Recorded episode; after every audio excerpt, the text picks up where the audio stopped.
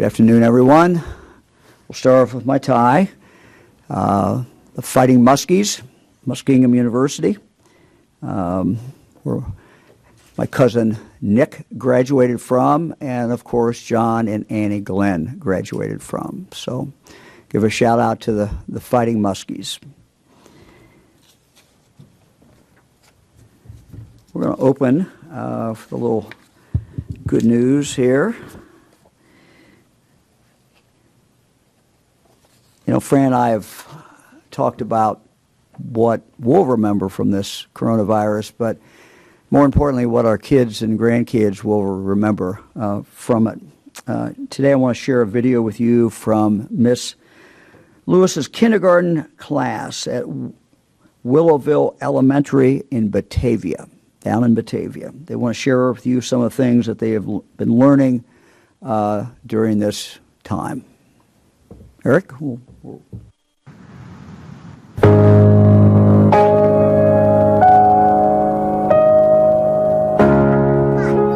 are in kindergarten during the 2019-2020 school year in Mrs. Lewis's class. At Willowville Elementary School in Ohio. We have been doing distance learning since the month of March. Even though we are apart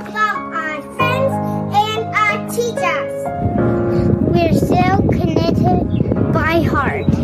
We are five and six years old. And during this time, we are still learning so much. Like how to be brave, how to be kind, how to help out at home, how to use technology, and how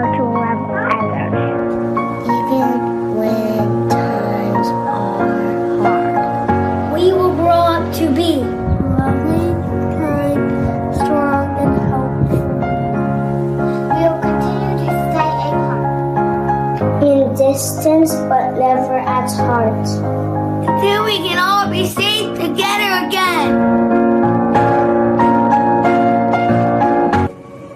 And we'll rise. I like the waves will rise up. In spite of the ache, we'll rise up.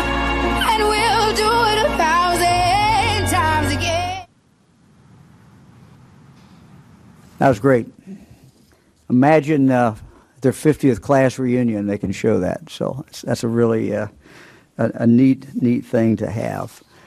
Um, today finishes up the election, and uh, we want to have Secretary of State Frank LaRose to kind of give us an update. We'll see if Frank is on. Frank is there. Hello, Frank. Hey, Governor, how's it going? Looks like you're in the in the war room there.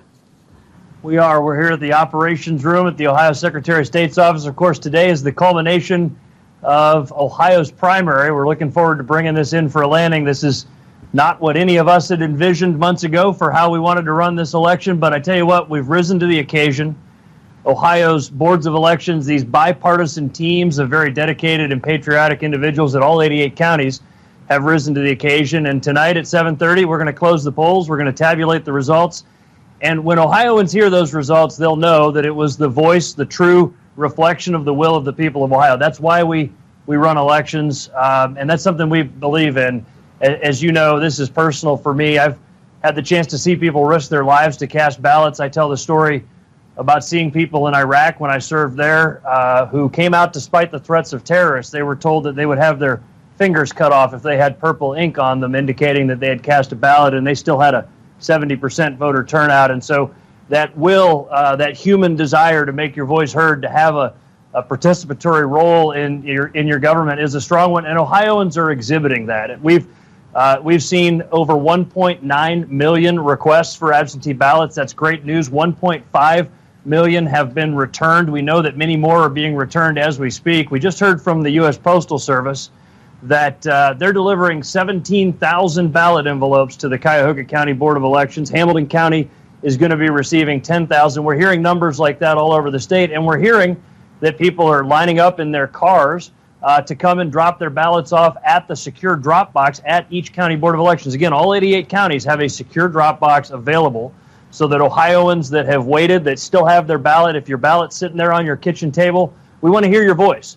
We don't want you left out of this election. You have until 7:30 tonight to get that ballot submitted. You got to get it to your county board of elections, but at 7:31 the window closes. Those boxes are going to be emptied and the tabulation is going to be done and we're going to report those results tonight.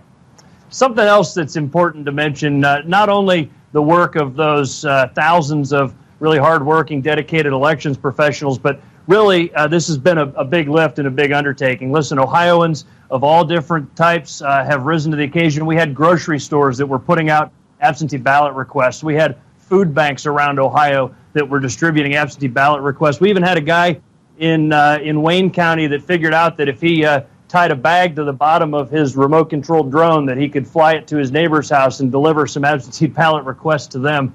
Ohioans rise to the occasion, and that's exactly what we've done. Again, uh, this election looks different. Life looks different. Um, life has changed dramatically in the last few weeks. One thing that'll never change the bedrock principle is that every voice matters and every vote counts. And that's the spirit that we've taken in this election. We look forward to getting it concluded tonight and moving on to making sure that we're prepared for November. Uh, thank you for your leadership, Governor. Thank you, Lieutenant Governor Husted. It's great to have a Lieutenant Governor who himself served as a Secretary of State. He's been a great partner in this endeavor.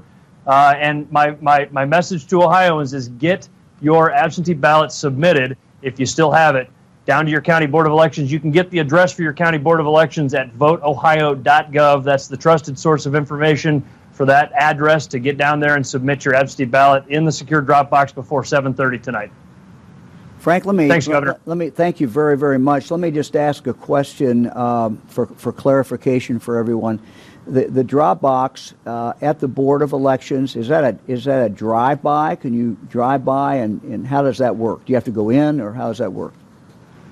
Well, we want to minimize the number of people going into boards of elections. Of course, as a result of the law that the state legislature passed, we created a special circumstance and uh, limited in person voting for today. And that's just for Ohioans who are homeless or disabled, who can't vote by mail, or for that rare circumstance where somebody requested their ballot by the Saturday deadline but hasn't received it yet. Uh, for those individuals, they'll be going inside. For everyone else, yeah, it's, it's come to the drop box. Most of them are a drive up.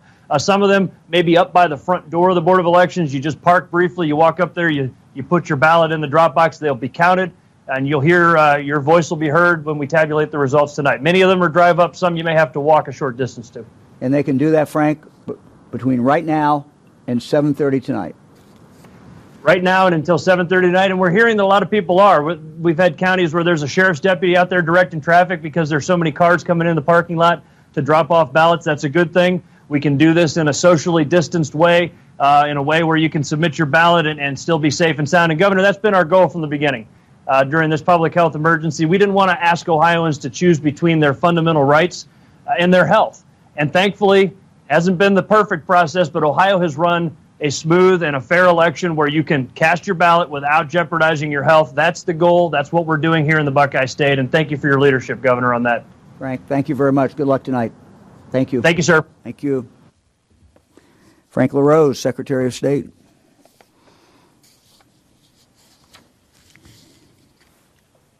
From the very beginning of our battle against this virus, uh, we have all been in this truly together.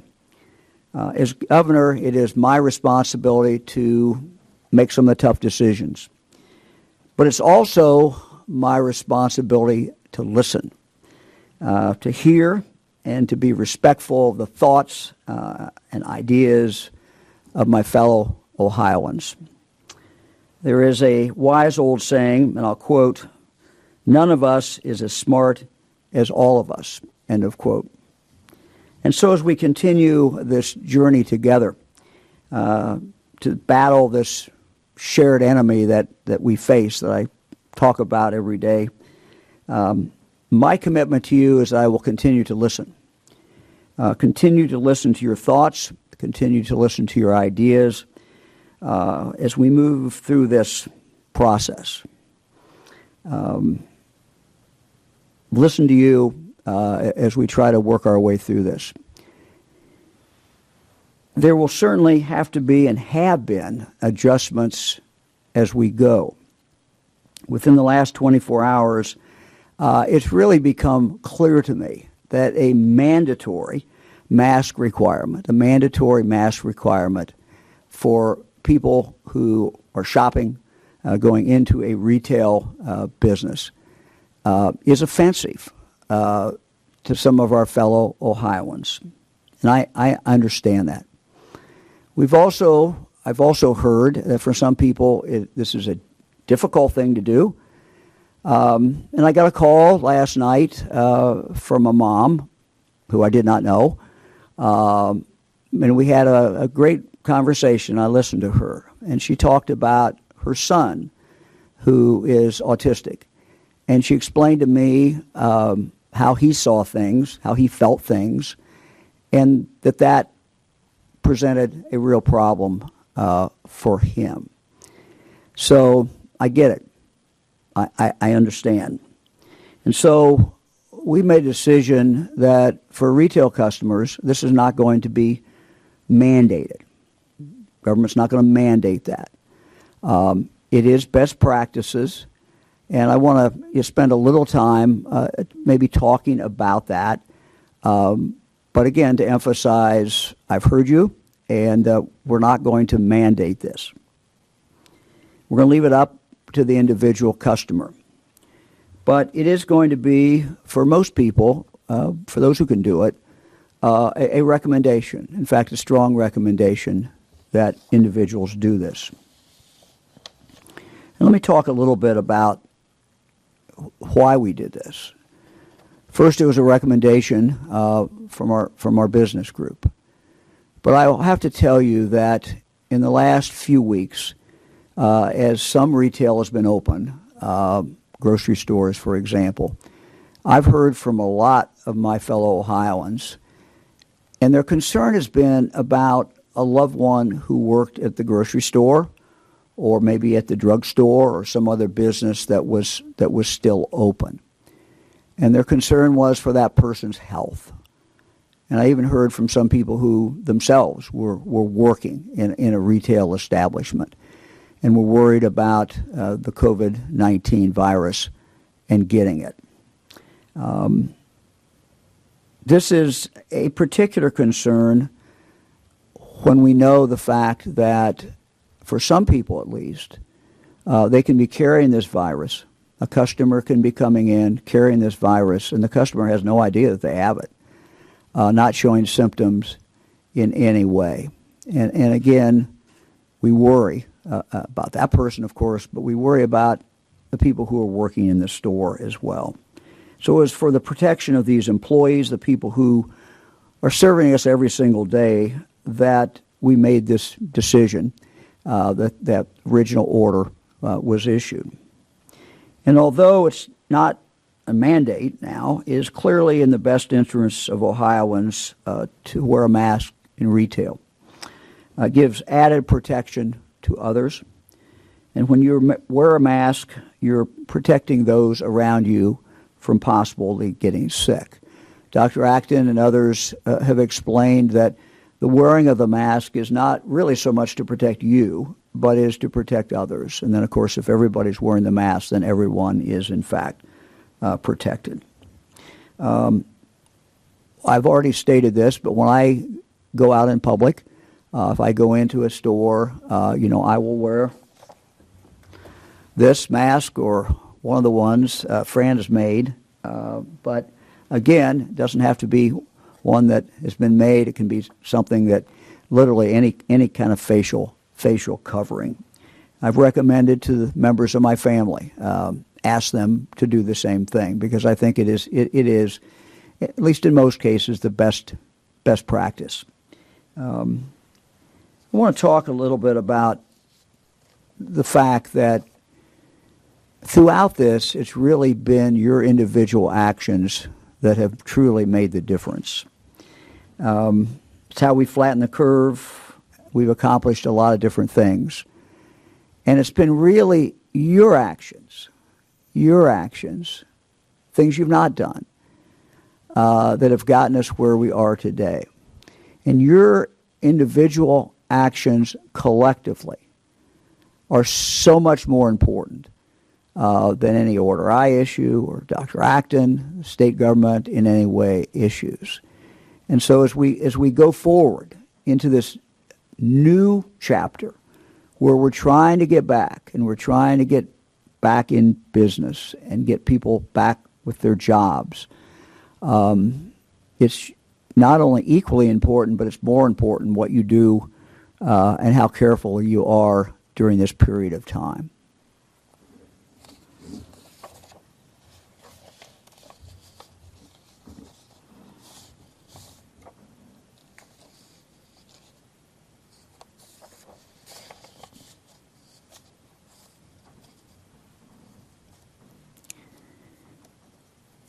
Let me just conclude by saying it's it's really been your decisions, uh, your decisions that have truly made the big, big difference. Um, my wife Fran tells me always to trust Ohioans, um, and we we certainly have done this as we've moved forward. Uh, she told me the other day. She said, "You know, you need to trust Ohioans." Um, you've trusted them going in uh, as these orders were made. These sometimes suggestions were made, and Ohioans did amazingly well. Uh, she said it's important to trust them as you're going out and as we are moving forward, as we're getting back back into business. Uh, and so we are in this together. Uh, we're going to keep fighting together, and we can make it. We can do two things at once. Uh, we can come back, we can start business back up, and we can stay safe at the same time. I want to talk for a moment uh, about a group of citizens that I continue to be concerned, particularly concerned about, and that is those who have a, a health problem, those who are over 65.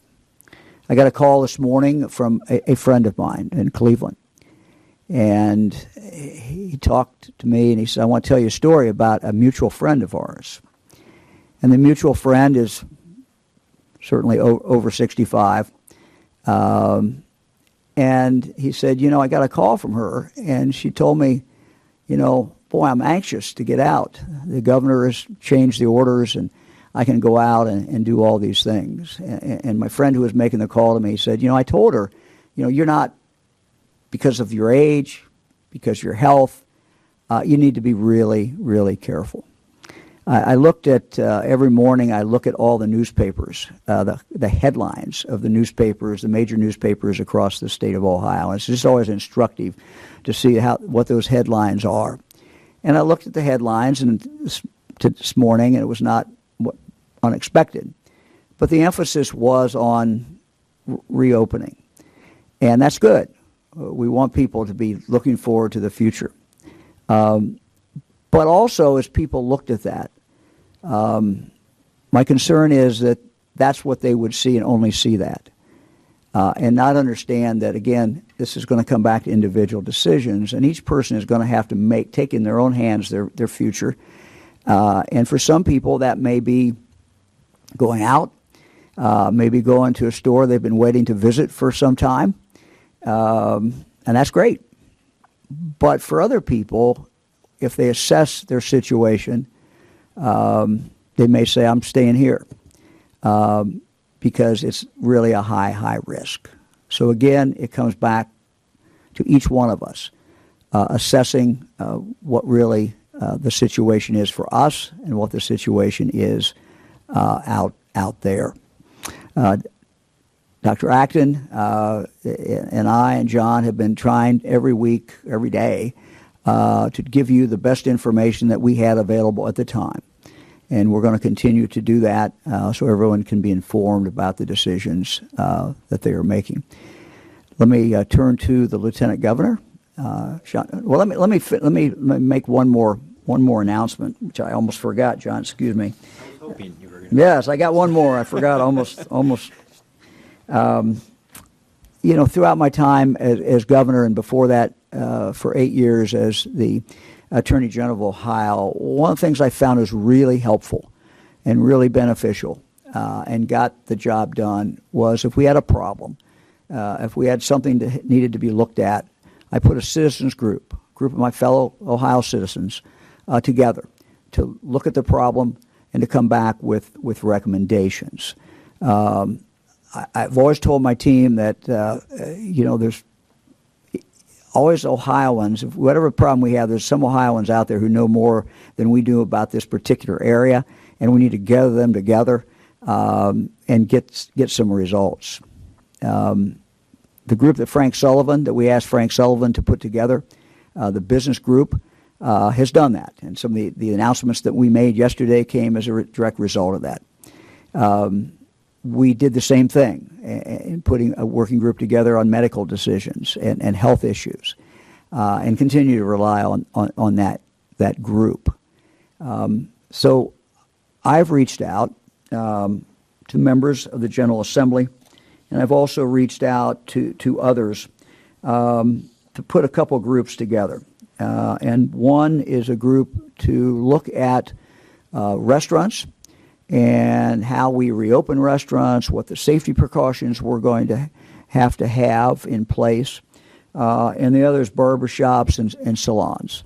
Um, and so these will be two separate groups. Um, so this is something that I think uh, tr- truly can make a difference. Uh, I've reached out to Speaker Householder, uh, to Senate President Obhof, House Minority Leader Sykes, and Senate Min- Minority Leader Yuko. Uh, we've reached out to them to help identify people who work in these fields every day. Ohioans who may not be part of uh, a, a, bigger chain of, of, of, businesses, for example, they may have their own barbershop, they may have their own salon, they may have their neighborhood restaurant, uh, because we want to hear from them uh, as well as uh, the other people who, who are involved in, in, in the chains. Um, so the legislative leaders uh, and these also the relevant business associations uh, are going to reach out to their members. Uh, and the legislature, uh, they're going to reach out to their, their members uh, and f- ask their members to identify people in their districts who might be part of this group. Um, they will be meeting virtually, they'll be meeting on the phone. Uh, obviously, they won't be meeting in person, but we intend to pull these groups together this week start some discussions, look at best practices. We'll have health people involved in that as well, uh, and come up with some recommendations as we look to the future um, in regard to our next steps uh, in in this area. Lieutenant Governor. Thank you, Governor.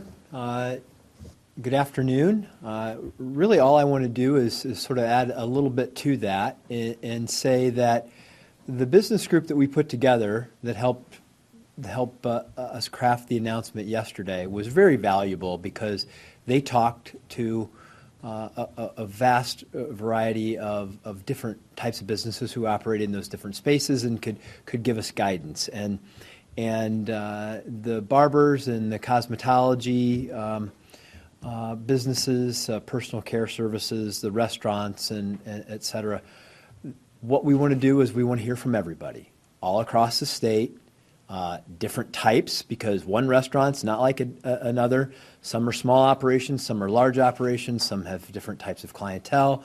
Uh, and working with the health officials, we want to make sure that when that day comes and the health data and other factors that go into these decisions that say that, that we want to move forward with this next phase, that we're ready to go. That we don't have to think about what this should look like, that we have heard the voices, that we have buy in on it, and, and we're ready uh, to proceed when, when that time comes. And so these voices are very helpful to us.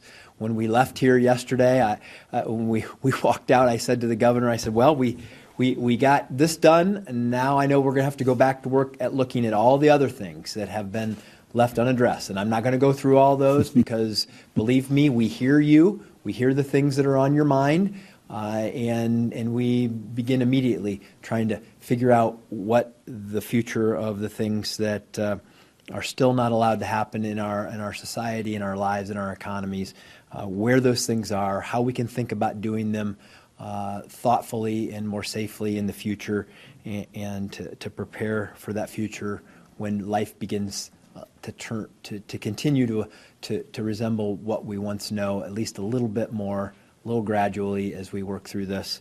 Uh, and and so we just want you to know that we're we're preparing for this, that we're hard at work on it. Our work doesn't stop. Uh, but as is always important to remind, the, the more we follow the protocols, whether it's the distancing, the disinfecting, the mask, the things like that, the more we slow the spread, the more we maintain a healthy environment, and then sooner the next phases come. So this all works together. Uh, it works together, and, thanks to you, it's worked together uh, very well. Ohio's in, in, a lot better shape than, than a lot of other states uh, who are of our size. And uh, we appreciate all the great work and all the great input that we receive from folks. And remember as you see this, I get because I get a lot of these questions from folks. Well, does my business, does my operation comply with the new rules? Okay. Well, as those are as those are um, released to you, remember it's the same thing as we've always said that you need to read them, you need to understand how they apply to you, uh, you need to develop a plan to comply with them, and then you need to be able to justify them uh, if you open up, because if you can comply, you can open. If you can't comply, you can't open.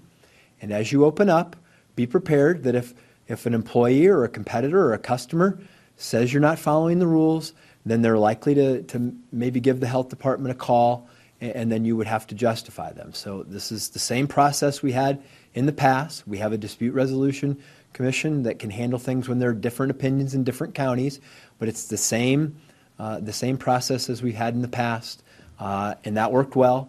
Ohioans, Ohio businesses were very compliant. They worked, they worked through these things. They thought through how to keep their employees and their customers safe, and they move forward, and that's exactly what we expect will happen.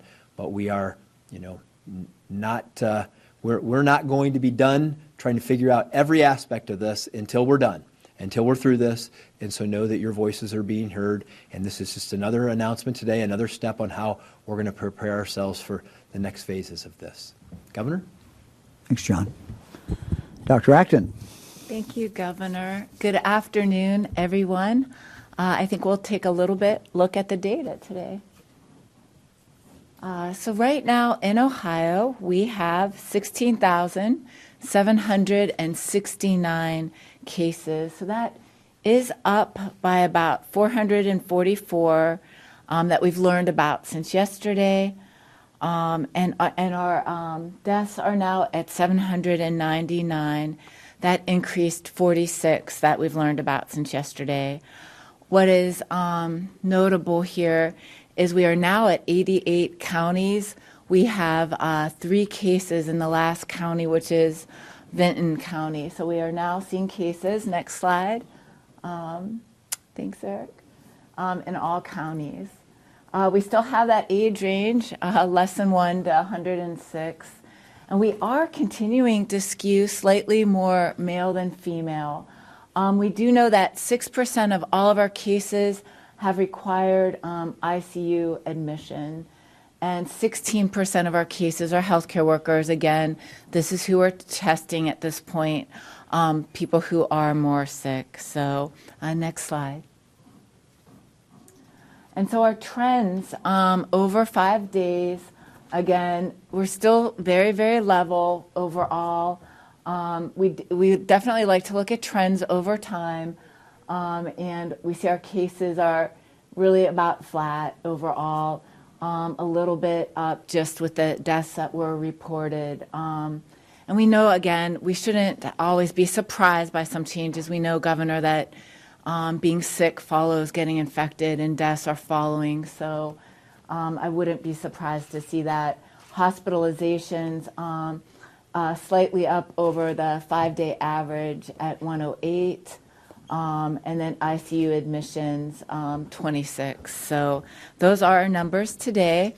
I do want to note that um, some of the symptoms that the CDC has changed in their definition of symptoms, they've added to the usual things that we had all been looking for in COVID were cough, um, fever, shortness of breath. But we're now seeing um, new symptoms being listed. So there are a lot of folks who get COVID that don't actually have a fever or maybe have a fever much later in the onset of their illness. Um, chills and shaking, even without uh, fever, has been a symptom. Um, muscle pain, headache, sore throat, and you've probably been hearing about the loss of taste and smell. So those actual symptoms have now um, been added to, to the list of symptoms by the CDC. I do want to highlight the at risk groups that the governor mentioned um, heart conditions, lung conditions, hypertension, uh, diabetes, liver and kidney disease.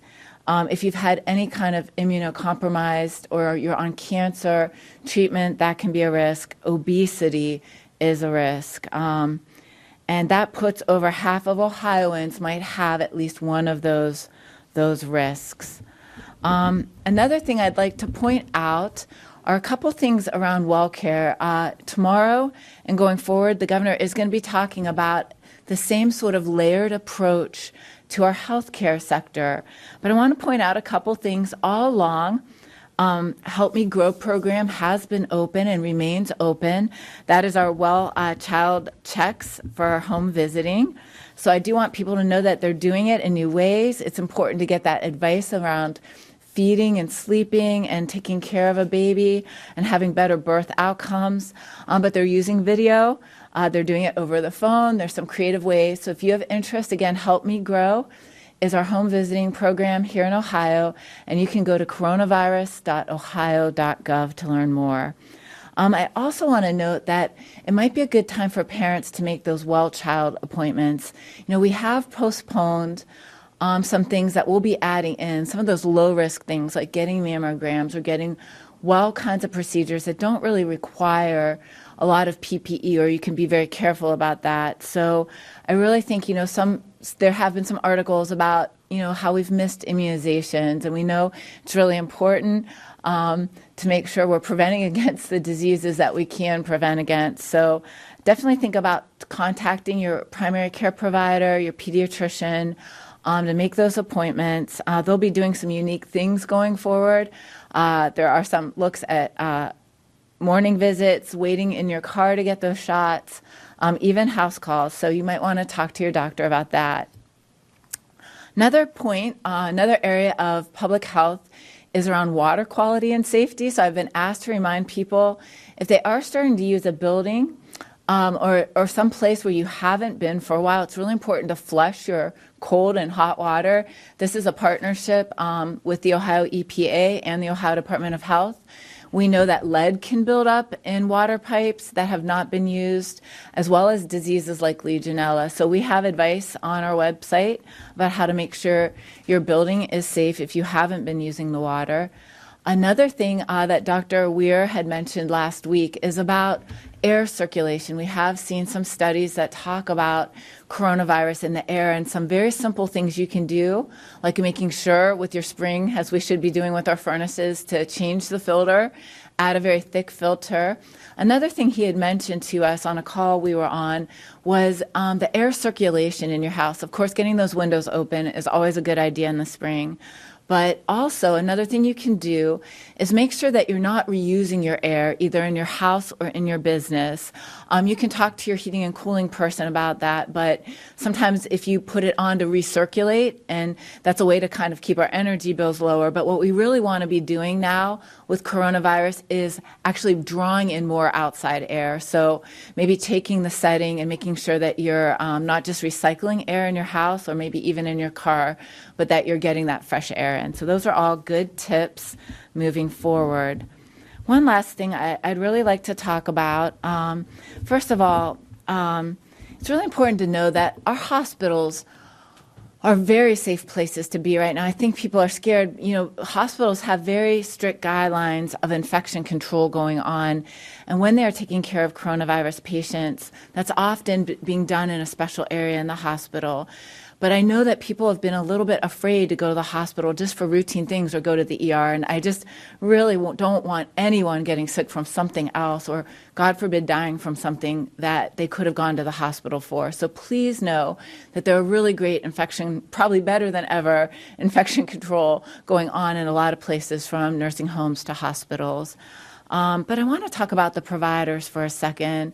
Um, I read a very sad story today um, about an ER doc in New York City. Um, she had been in the thick of things, um, treating coronavirus patients nonstop, and unfortunately took her own life. Uh, she wasn't someone who had struggled uh, with depression or anything, at least in, in the story from her family. But, you know, for healthcare workers out there, you're, you know, all of us aren't seeing what you're seeing. And sometimes as we move on and you see us trying to sort of bring our life back, I know that there are many of you who are fighting the battle, you know, on the front lines every day, whether you're a first responder or a healthcare worker, or you're a nursing home worker, or you're one of the folks working in our prisons. And it can come up on you. I just want to say, you know, when I was young in my career, um, I started out in New York City in the Bronx. So it was the middle of the crack cocaine epidemic. And people were dying. It was a very, very rough time in New York, not unlike here, where I, you know, half of my kids were going to be dead by the age of three from contracting AIDS in utero. And there were just rooms full of babies with no parents and incubators with no parents. And day after day, I worked there, and I didn't notice, like slowly, week by week, I lost weight. Before I knew it, I had lost 25 pounds. And I was starting to feel anxious. I didn't know I was feeling anxious because I would run up and down the stairs from, from the emergency room, and the more I ran, I'd get rid of that anxious feeling. But when I would sit still or I would go home at night, I found I couldn't sleep. And I started to have panic attacks, which is something I had never had in my life. I'd been through a lot as a kid, but I think seeing other people suffer and die, um, that I felt like I couldn't help them, um, that helpless feeling caused that for me. And I sought help. And I just really want to say to everyone out there please seek help if you're struggling at all. Don't, don't be afraid to. It's nothing we need to be ashamed of. And we do have our text uh, for Hope line. It is 741 741. Uh, text text um, for Hope 741 741. And you're not alone and just reach out. We, are not forgetting about you as, as we talk about getting out and about. We're, we're still thinking about you. Thank you. All right, I see Mr. Otte is ready for the first question. Thanks for The doing senior this. member of the uh, press corps. Thank you, sir. You've stepped back and done a course correction on uh, the mask mandate. I wanted to see if you had figured out yet what to do about child care. I asked the question on behalf of Monica of New Carlisle, Ohio, who's telling us she's got to have good access to quality child care before people go back to work, her and many other people, not after they're supposed to go back to work. What can you do for her and everybody else? Well, Jim, it certainly is is is a big question. We fully understand that there are people who um, want to go back to work, and you know they need the, they need the child care. Uh, as I pointed out yesterday, uh, it is a particular challenge uh, for for a couple reasons. But one reason uh, is that you know we we closed down the schools and the child care not so much because we were concerned about those children. Uh, what we found with this virus um, is that it is not that tough on kids. Uh, you still want to be careful, but uh, but the real real concern is uh, when you have a group of children, whether in kindergarten or whether they're in in, in child care. Um, they one one of those children goes into that setting and if they are carrying the virus, uh, then it's no time until maybe all those kids have it. And of course, then those kids are going back to their respective homes. So the same principle in regard to schools also applies to childcare. And that's why trying to figure out how we can do this in a way that helps people get back to work. Uh, what to go back? What we did as as we closed down childcare, we did allow childcare to take place uh, in regard to our first responders, our, our, our medical community, so they could be sure to continue to work. And what we did there is we dramatically changed the size of the of the class, and so we we cut that down significantly. Now, obviously, uh, you have costs that go with that. Um, and so I was talking, uh, in fact, about an hour ago to, to the Speaker, Senate President, uh, about kind of how we start back in regard to childcare. So that's a long answer to say we understand it's important. Uh, we got to get it right. Uh, we're going to do it, but it's a work in progress, and we're not quite ready to get to get this done. Blade. You lifted the uh, mandate on customers when it comes to uh, face masks in stores. Does the employer still have the right to turn customers away if they arrive and aren't wearing masks? And secondly, whose cost, whose responsibility is it to supply masks to the employees? Is it the employer's responsibility? Um, the answer is in the employer in both in both cases. Uh, the the employer uh, can make a decision uh, as the employer. It's their business uh, that they're re- going to require uh, everybody that comes in the door uh, to have a mask on. In fact, you know there are companies now that have continued to work throughout this process that that have that in place. Is my understanding. Uh, and again, this the recommendation came came from the business group uh, who was looking at how do we get back to work, uh, how do we get get people moving forward, but also to protect the employees. Uh, and so, protecting employees is is is certainly very very important. But to answer your question, yes, the business the business group, uh, let's say it's a retail company, uh, you know, they can make a decision that um, everybody that comes in the door uh, whether it be a salesperson or a delivery person or, or a customer, uh, that they need to wear, wear, wear protective covering. John, you want to answer, the, answer, yeah, the only thing, you know. I add will- something about, excuse me. Yeah. Um, it's, it doesn't say mask, it says face covering, and lots of things can comply as long as it's going over your nose and your mouth. And this is what Dr. Acton, if you want to add some, this is what we want over, this my daughter made for me last night. She got a new sewing machine. She's learning how to sew during uh, the, the break uh, uh, that she's on right now. And so, you know, there are a variety of ways you can comply with it, uh, which is important. We will also be, and this is an important thing to know because I get a lot of questions from businesses, we will be developing a frequently asked question uh, document to give specific guidance on these kinds of things in the coming days, which we hope will clarify these, these things in the minds of businesses and the people who need to comply with it. Hello, Governor Ben Garbrick with ABC 6 and Fox 28. One common question we keep getting from viewers is asking about graduation ceremonies. I understand large gatherings are not allowed still, but many people are wondering if social distancing was observed, if there was a smaller group, maybe inside of a football stadium where they're outdoors and they're not within six feet of one another, would it be possible to have graduation ceremonies with some of these precautions in place? I think, again, everything always comes back to distance. Everything always comes back to protecting people.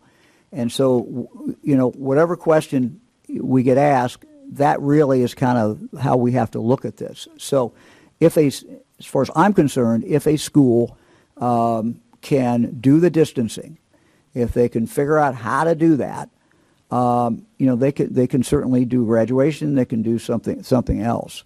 Um, you know, so again, it's up to the school. Uh, some of this is going to be driven by how many students they have, obviously, in graduation. Um, it's going to be driven by what facility they have. So there's a lot of different things. But could there be a way that a school puts together a graduation? I would certainly think so. Um, again, they've got to be careful. It's got to be well thought out. They've got to figure it out. Some schools, just because of uh, how many students they have in graduation class, probably can't do it very well or can't do it. Uh, but if they can do that, as far as I'm concerned, that's correct. Uh, that would be fine. Now, I think I think the state uh, Department of Education did put out some guidance. I didn't see it going out, but it, but I think it was consistent with uh, the things that we have been do, saying uh, that talked about not having graduation. So that would have to be something that we'd get clarified through through the Department of Education. But it just seems to me uh, as a parent and grandparent who's been through a lot of graduations, uh, and I know how important they are, that if we could figure out a way, if that school can figure out a way uh, to do it, um, that might might be an okay thing to do.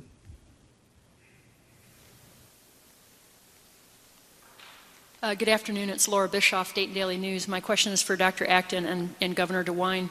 Um, obviously, this pandemic is a harsh uh, reminder of the importance of vaccines. Should Ohio eliminate the catch all in state law that allows parents to exempt their, um, you know, not have their kids vaccinated for reasons of conscience? You know, I, I, don't think we are ready to do that. Um, you know, what is concerning is that during this period of time, people have pulled back, and they've also pulled back from getting vaccines and, doing the, as Dr. Acton talked about, the basic health care, well baby clinic, checkup, etc. And that has included, uh, I'm sure, vaccines. And so, you know, vaccines are something that I, I understand that some people don't want to have their children do that. But from a medical point of view, the evidence is abundantly clear that it's important for society for that to take place. And it has to take place at a certain level, uh, really, to be able to protect everyone. So, something we will watch, but, um, you know, I don't think that is something that we, that's not a bridge that we have to cross at this point. Dr. Acton have anything to add? The level maybe of that's needed as far as vaccines and maybe some of the science uh, behind all of this. Well, Laura, as you know, I, I think vaccines are something um, that coronavirus is giving us a sense of appreciate, appreciation for um, how life saving they are when you look at how many Americans we have lost. Um, I know there are many, many people wishing they would have had access, their family member would have had access to something like that. Um, you know, one of the hard things about vaccines and is that, you know, when we didn't have them, when you are a parent and you are afraid of your kid going out now in the springtime, um, you wouldn't let them go out to play because of polio. You were scared they could end up on an iron lung. And I think when when we have something, and it's like so many things in public health, when you can prevent it and you don't see it, I, I think the fear of the risks, and as the governor always says, there's always slight risks and benefits to things. Uh, most vaccines are very, very safe. So, so I think vaccines are an important thing for children. Um, we still lose a lot of children to preventable diseases like um, children still die from chickenpox, they still die from measles. So, um, you know, I certainly do encourage uh, families to talk to their doctor um, about what's right for them and, um, and, and get vaccinated. Dad, Laura, um, I, I'm, I'm old enough to remember as a child, uh, my parents talking about the great fear they had of, of, of polio. And I remember them saying, well, we can't go to the ball game or we can't do this. There's been an outbreak of, of, of polio. And so it really inhibited people's lives uh, and, and, to such an extent that I think people really probably didn't understand until we've had this uh, coronavirus. Uh, but those of us old enough to remember the, the polio scares, literally, um, and the, the great fear that parents had about – going places. And, you know, you couldn't go here, you couldn't go there, couldn't go to the swimming pool, couldn't do that. Um, and so what th- these vaccines have done, uh, as we obviously are seeing th- what we hope comes up with vaccine in regard to the coronavirus, is they, they basically free people to live their lives. And uh, I saw that with, with, with polio. Um, you know, I remember when we got literally they got the first first shot, and uh, uh, it was uh, it was you know you can't believe how happy people were uh, to think that they had a way to prevent polio, that their child would not risk that, and that they could go about and live their lives without that knife hanging over their head all the time. Uh, just, just, you know, we haven't really seen anything like that uh, uh, until we had this the coronavirus. Adrienne Robbins, NBC4, and my question's for Dr. Acton. Um, people are going to be heading back to work soon, and now customers won't be mandated to wear a mask. How much risk is associated with caring for somebody uh, if you're working at one of these stores without a mask? And how do we make sure that people continue to do these guidelines when they're losing the fear of the coronavirus that they maybe had before?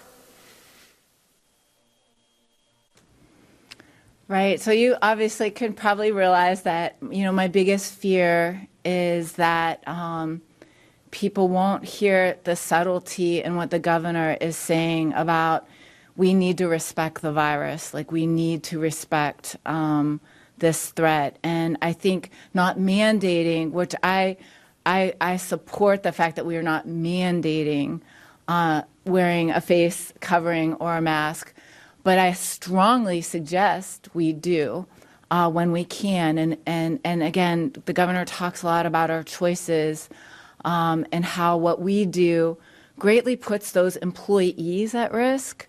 Um, and we might not know we're carrying the virus because we're asymptomatic. So we're feeling good. And again, you're talking to a person who doesn't love wearing something over my face, but I, I have to remind myself again and again this is, this is for a period of time and if I can think about this person or the three other people removed that might get infected, you know, I, I, I can do this. I can don don the mask and don the cape just a little bit longer. And so I do think, I mean, we, you know, the business guidelines are, there are a lot of guidelines here, and it is strongly recommending this. So I, I hope people weren't thinking that the governor was sort of saying, oh, I'm going the opposite way. That That's not it. And um, the other thing I would say is, you know, offices are um, considered in this more low risk category.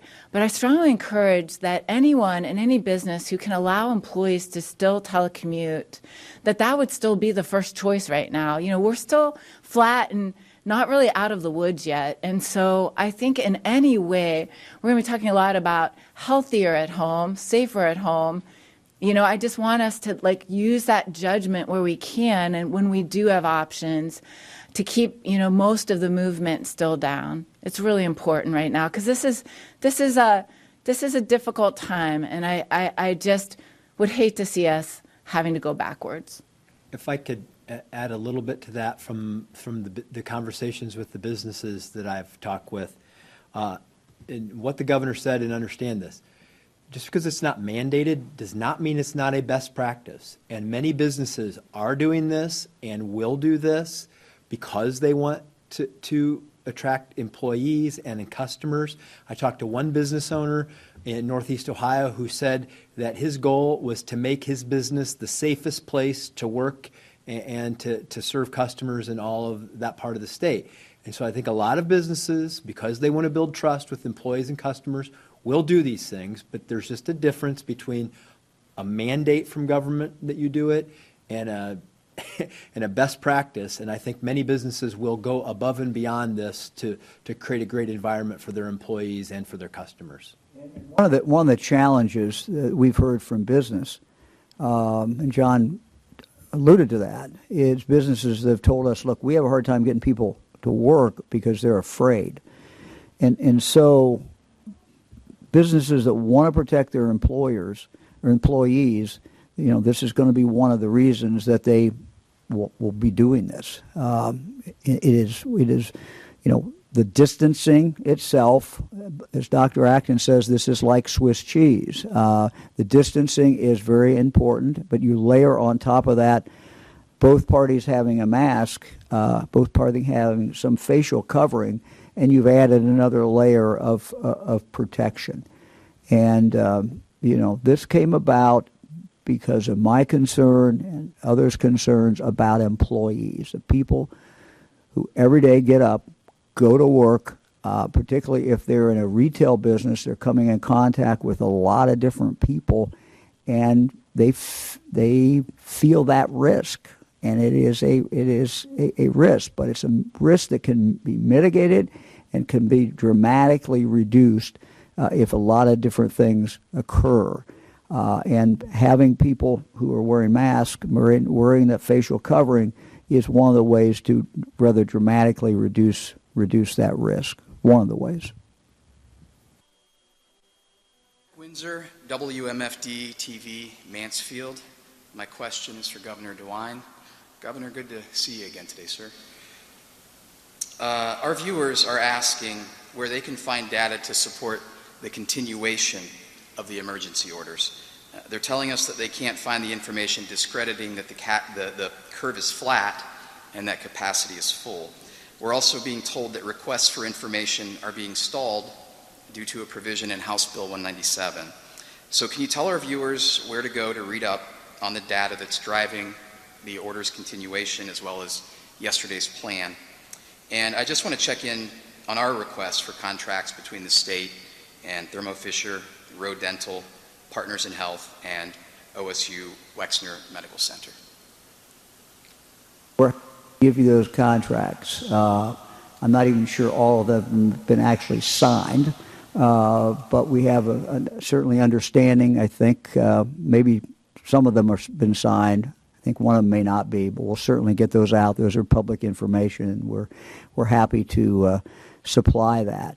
As far as the data, um, we're producing more data uh, than's ever been produced uh, in the history of the state of Ohio, and certainly more than the health department has ever put out. Uh, I'm going to let Dr. Acton, um, you know, specifically answer your question. But our goal all along has been to put out the information. Um, you know, we have given out all the data uh, that we had, make that available. And what we have seen, big, big picture, is that we have certainly uh, taken that curve down. It was going like that. It's now like like that. Uh, we're looking at data every day. Uh, anybody can tune in at 2 o'clock and, and see a lot of the data, uh, or they can go on onto the web page. But I'm going to let Dr. Acton uh, answer the rest of the question Absolutely. about what shows, um, you know, the justification for us still to be concerned. But I, I would just add one different, one more thing. Uh, every day, every day, every morning, I look at the numbers and I see more Ohioans who are dying from COVID 19, and I see more Ohioans who are going into the hospital, and more Ohioans who are going into ICU. So, anybody who thinks that this is some sort of conspiracy or this, this thing is made up, um, you know, you need to talk to some of the members, the families of those who have died. Uh, this is killing people every day in Ohio. Ohioans have done great. We've fought back, and we're going to fight back more with the testing that we have, and we're going to fight back more um, with the tracing that we're going to do. But anybody that thinks that this is some sort of hoax or this is not occurring, um, you know, has not talked to some of the family members who, who have lost someone uh, or the family members who have not been able to go visit their relative because because it's COVID nineteen and, and and their husband or their wife and they've died without anybody being there with them. So this is this is nasty stuff, and, and I think any time that we we act like it's some conspiracy uh, or somebody's making this stuff up. Uh, that is not really doing a, a service to the people uh, of the state of Ohio. Dr. Acton. Thank you, Governor. Yeah, so we do have data on our website, coronavirus.ohio.gov. There's also Ohio data on a bunch of different um, in the news. A lot of the newspapers are doing investigative reporting, and they're they're doing the data, um, as well as at the CDC. So Ohio Department of Health is like a small version of the CDC. Uh, we have lots of metrics, and actually uh, more and more metrics that we'll be following all the time, especially when we have more testing. We'll be able to follow prevalence numbers. Um, we'll be able to look at rates of infection. Um, we're we're going to uh, keep track of how much contact tracing is going on, how much testing we're doing. We'll be looking again still at the old oldies but goodies like the ones I, I just showed around hospitalizations and not just new hospitalizations each day, but how many people are actually hospitalized, um, which is a number that's going up currently. We will follow deaths, and we know that much of this data is going to lag. Um, even deaths we know are underestimates of what's out there because there's also uh, data out there right now looking at all the states showing that death rates are up just in general above where we would normally be at this time of year. We also look at data about uh, movement of people. We track data on social distancing. And so things like traffic patterns and how much people are out and about. So there are a lot of different ways um, that scientists and others are trying to measure the impact of coronavirus, and I suspect there'll be more and more as time goes on. Thank you. Good afternoon, Ben Schwartz with WCPO in Cincinnati. Um, Governor DeWine, we've been hearing from a lot of local places like um, campgrounds and canoe rentals who say they've been planning to social distance for some time now and are very confident in their ability to properly social distance if they were to open up. Um, so I want to know if you have thought about any plans around campgrounds and rentals like that, if they are able to properly socially distance their customers, if they'd be able to open up soon. Yes, we're, we're going to certainly look at that. Uh, I, I, think that uh, campgrounds, for example, uh, there's certainly uh, ways that people can do that. Uh, again, kind of get back to the basics of what you what we worry about, and what we worry about is groups coming together, particularly groups that are not, you know, not of the same family or, or as Dr. Acton says, the same tribe. We all kind of have our own, you know, group group group of people, and when you go out of that, then you're introducing one group into the other. So I think what you worry about in campgrounds uh, is not people being in their trailer or, or, or their camper or, or their tent. Uh, but what you worry more about is the, is common areas, and so figuring out how you can do that where you can still have a great camping experience. Fran and I have camped all across this country. We've camped a lot of places in Ohio. Um, it's something. It's a great thing to do with uh, your kids, with your grandkids, um, and so figuring out how to you know how to do that in, in a way that is safe is is certainly something that's that's desirable, and I'm sure something that we can we can figure out working with the people who run run the campgrounds. Now, in addition to the private campgrounds, obviously you also have uh, the state campgrounds, um, and you know our, our state parks uh, r- remain open. Uh, I talked to Mary Mertz uh, a couple nights ago when I was out walking on my farm. I, I called her and said, "How are things going?" Uh, you know, in the in the state parks.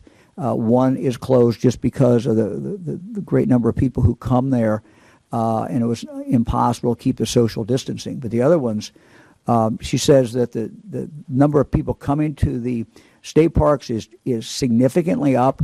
Uh, people who've never come to a state park before, and what we hope is that uh, you know even when the coronavirus is over, those folks will continue to come back to our state parks because we have some state parks that are not utilized very much, uh, and they're great places to go and just get away, and it's, they're absolutely beautiful. So um, that's we're talking about camping, I just thought I'd talk about a little bit about our state parks too. But uh, we're, we're going to work on that, Ben, and uh, you know that's something that is, you know, we're working on this month.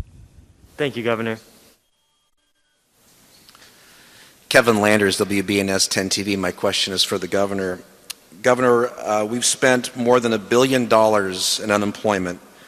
Uh, the lieutenant governor has said that the 1.7 billion, I believe, in the rainy day fund. We may need twice that to last the next 15 months. How close is the state towards bankruptcy? Well, the state has to balance its budget, as you know, by law. Uh, and so we will balance our budget because that's what uh, the law requires us to do. And, and some of us think that's a, probably a good idea. The, state cannot print money. The federal government does print money. Uh, you know, they don't. They have. They can run a, a, significant deficit, and certainly do run a significant deficit. But we have to balance our our accounts, and uh, you know, we've already made cuts. Uh, we're going to have some announcements at the end of this week, by the way, uh, in regard to additional things that we're doing. We're consulting uh, with the four leaders of the legislature uh, minority and majority leaders, and we'll have some announcements later on. So uh, we will balance the budget. Uh, we'll we'll do what we need need to do. John, do you want to add something? No, oh, no, I'm I, no, Governor. I'm sorry. I, yep. You covered it well. The state will balance its budget. We will get through this. Uh, it's just going to take time and and going to take collaboration. Yep. Jessie Balmert, at the Cincinnati Enquirer, for either the governor or Dr. Acton, or maybe both.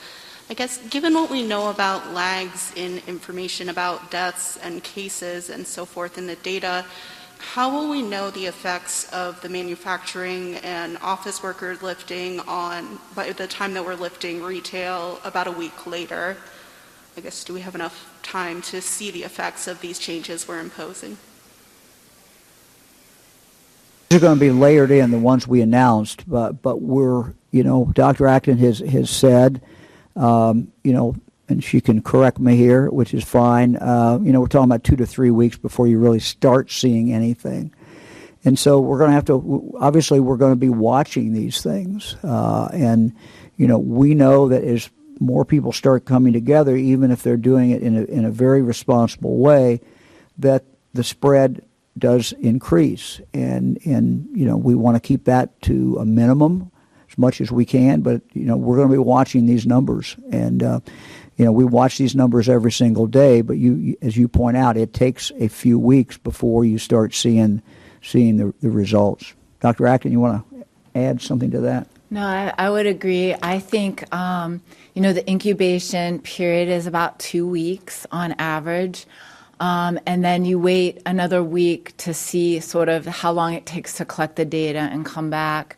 So three weeks and two, six weeks and eight weeks out, I think, is when you start to see some of the changes. And depending on the number, once again, you might see cases early on um, if they're diagnosed um, with testing, and then you would see hospitalizations lag that by another almost two weeks, and deaths lag about four weeks behind that. So it's always a sort of lag time just due to the long incubation period of this virus. And that's why it is so important. And I can tell you, you know, all over the country and all over the world, folks are talking a lot about what are the best metrics. You know, I keep talking about we're dialing the, the dimmer switch, we're not flipping the switch. You know, like we did on the way in, we're, we're kind of trying to do some things and we're always scaling it by best practices. As the lieutenant governor said, you, I cannot express to you enough how much goes into each of these policy decisions. But then we also are looking at a spectrum of layering from the lowest risk, the least of us getting around and mixing around, because we still really do want people to mostly stay very distanced and mostly stay at home or out in your yard or at a park where, you know, similar to what we've been doing. Um, but then you go from those sort of, you know, less of that to increasingly um, you know things where you have more and more contact. And so that's a that's a strategy that we're doing um, all over the world. We're learning as we go. Um, we're watching what happens very closely. And we're looking at metrics. Like i said new metrics all in all the time. Um, and some very steady ones that are very classic like cases and positivity rates and um, you know other things like hospitalizations because we want to always keep an eye on capacity as well. Thank you Spencer Hickey with Hannah News Service, and this question is for the governor. Yesterday, Speaker Householder gave a statement where he said Republican members felt disrespected, quote, that some of their ideas on small businesses hadn't been included in the state's plan. What are you, what's your reaction on that from the Speaker? We've had a very, I've had a very good um, relationship with members of the General Assembly, Republicans, Democrats, House members, Senate members. Uh, I, I, I kind of joke, but it's not a joke. I think everyone's, every one of them has my cell phone number. Every one of them has my email. Um, I read their emails. I, I read the text that they send me or the phone calls uh, that I get. So it's, it's a very, very open uh, relationship.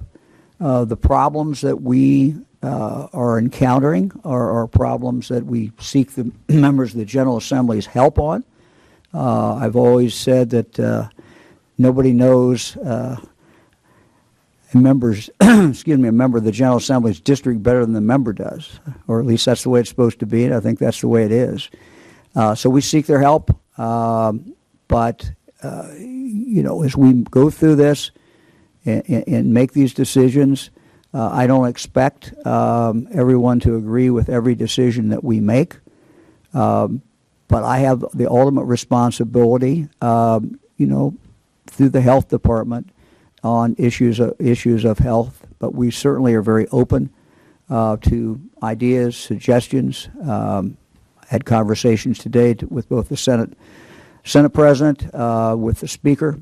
Uh, we talked about a number of different things. Uh, talked about uh, you know where, where we're going to go forward. I've asked for their help in regard to the barbershops, salons, uh, putting a group together of, of, of people out there in the communities that are members that members of the delegation uh, that they know.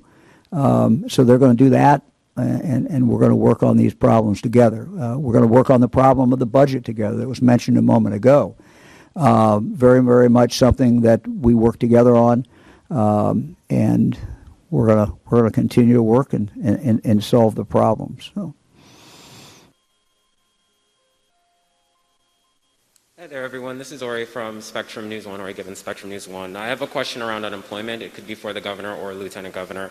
Um, we've had a lot of viewers that have written in because they either have penalty weeks or they're in arrears for their unemployment. They're looking for some type of relief and they're wondering if there can be anything done so that they can get at least a partial payment. And then we have people still wondering about this new call center, whether it's up and why they're still getting delays on the phones.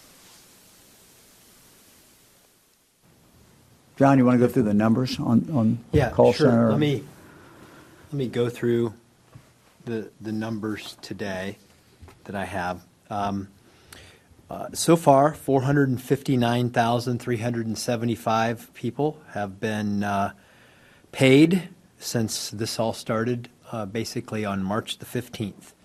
Uh, That total amount regarding the regular unemployment and the $600 bonus payments is one billion three hundred forty-six million two hundred ninety-one thousand four hundred three dollars and seventy-seven cents. And uh, we have had we are now up to sixteen hundred and fifty-seven uh, employee uh, employees answering calls and processing uh, at the uh, at the call center. Uh, they handled fifty-four thousand calls yesterday and uh, the average wait time was 23 minutes. And we recognize that, that during certain times of day, especially, uh, that's busier than others, uh, they've continued to build capacity. Uh, individuals who are um, eligible for the 1090, the 1099 or the independently employed people, they can now go to the website and and begin the process of applying, although those benefits will not be, they will not be eligible for processing for another few weeks, probably around May the 15th. Uh, and as you can see, there's a lot of activity going on. Uh, they're processing and answering calls and, and solving problems as quickly as they can. Every time the question comes up, I will add that even if you haven't uh, been able to get through and get your eligibility established, you are eligible for the benefits from the very first day, so will, they will be backdated. You will ultimately receive the, the, the money that you're eligible for. Uh, it's just in some circumstances, it's taking longer than others. If, for example, you have mismatched employer data, mismatched Social Security information, sometimes there are other questions that have to answer, and, and those things take longer. But that's the process. Uh, it, it is, uh, and that's the, the most recent update that I can provide.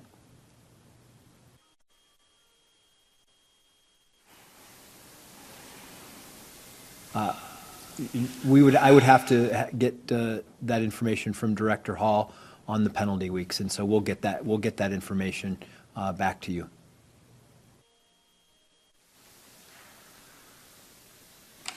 Hello, it's uh, Andrew Welsh Huggins with the Associated Press. Um, this is a general prisons question for the governor or Dr. Acton.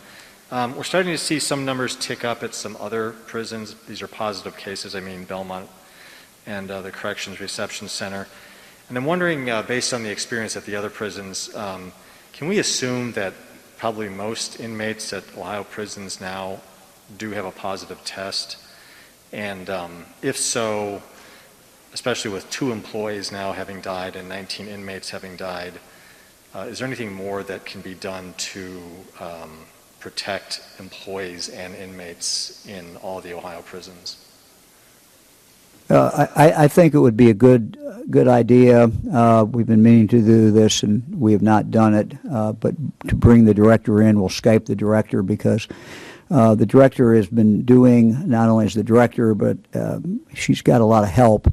Um, been doing a lot of different things. We, we, we've surged in there with, with a lot of tests. Um, we brought in the best experts that we can find. Um, and as far as the housing of, of the prisoners, um, you know, we have done, we're seeing the prison population uh, continue to drop. Uh, we'll have those figures for you tomorrow. Uh, we do that once a week. Uh, so a lot of different things are going on. Dr. Acton, you want to take any of those? Yeah, I, I don't have any of the numbers with me, um, but we can certainly um, get that or from the director. Um, and I, I think um, I think it would be really good for everyone to hear from her because I, I, I, can just say, um, having sat in on calls, having many members of my team be a part of this, uh, I've given her name to health directors all across the country because of the kind of work she is doing. So I, I, I think it would be wonderful to hear from her. I'll give you a good, I think, a good comprehensive report when we do that. We'll try to do that in the next few days.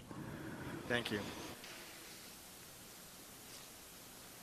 Hi, Governor. Andy Chow with Ohio Public Radio and Television State House News Bureau. Um, uh, on the issue of face masks and mandating face masks, I heard you talk about the, the, the reason why you wanted to change it for customers, but can you talk a little bit more about changing the mandatory face masks for employees and for workers?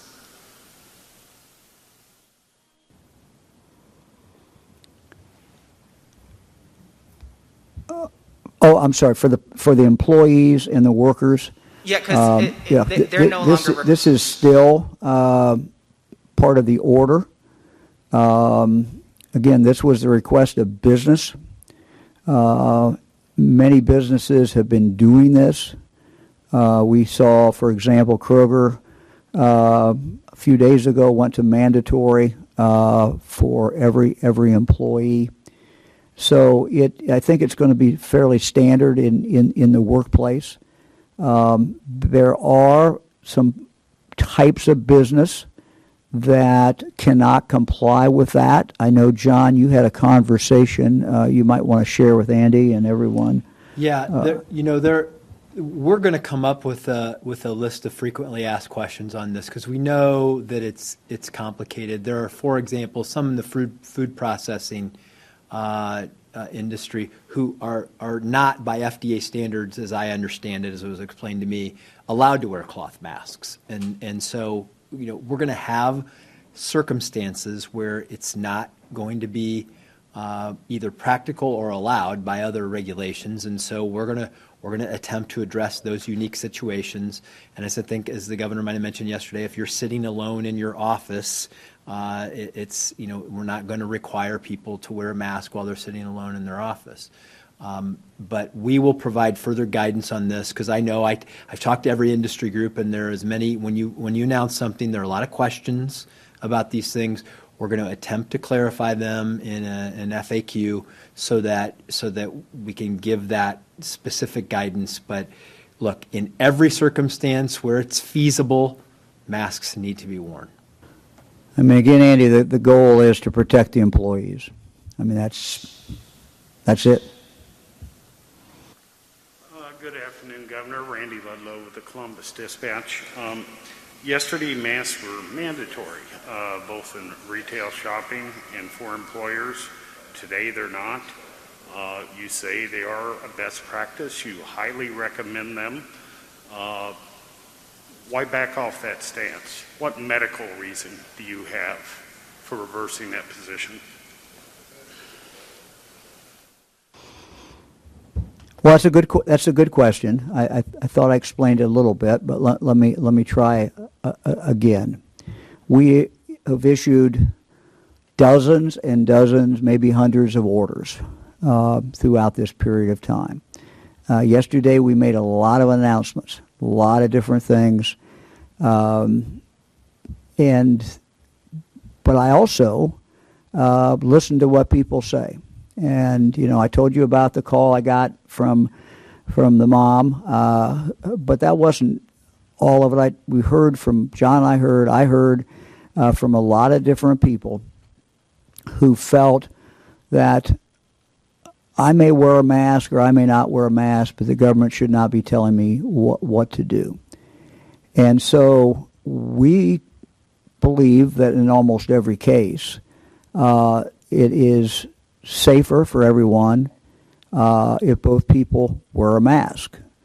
But we also know that this was offensive and, and, and it just people looked at this and they said that's that's one government mandate too far. It's just too much. And i'm not i just this is this is this is wrong. And so part of my job uh, is to lead ohio through this the best i can. And the most important part of that is not what i do uh, but what the people of the state do. And it's important that people have confidence in me, have confidence in this administration, uh, think that what we're doing uh, and the things that we require them to do are reasonable, uh, and the things that we require them to, de- to do are not too obnoxious to them. Uh, and this was one where some people um, felt that it was just one step too far. Um, I believe that we're going to continue to talk about this, and it's my belief that the majority of Ohioans, when they go into a retail place, uh, will wear a face covering uh, because I think it's in their interest, and I think they also are going to find it's in the interest of people who are working there. Uh, so I think we're going to get most of it um, but maybe maybe not all of it. Um, and that's why we made the decision.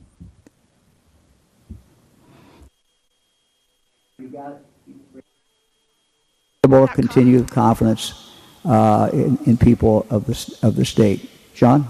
Yeah, I would also I would also add that when we talked to some employers, they they they felt very good about the policy and they felt very good about about having to inform a customer that they need to do it. They felt very comfortable about how they would actually physically ask an employee to mandate it on somebody and, and some of the concerns around that. So we listen. We listen to people, uh, and, and I thought the governor articulated very well uh, about finding that balance. And then, and then lastly, on the unemployment compensation question regarding penalty weeks, that is a federal requirement that was not waived at the federal level. Well, we thank you all very much uh, and look forward to seeing everybody uh, tomorrow. At uh, well, well, I got cut off. I'm sorry. I apologize. We had one more question, but I, I was getting the, the hook here. So we'll, we'll start with you next time. Or you want to do it? Go ahead. Go ahead.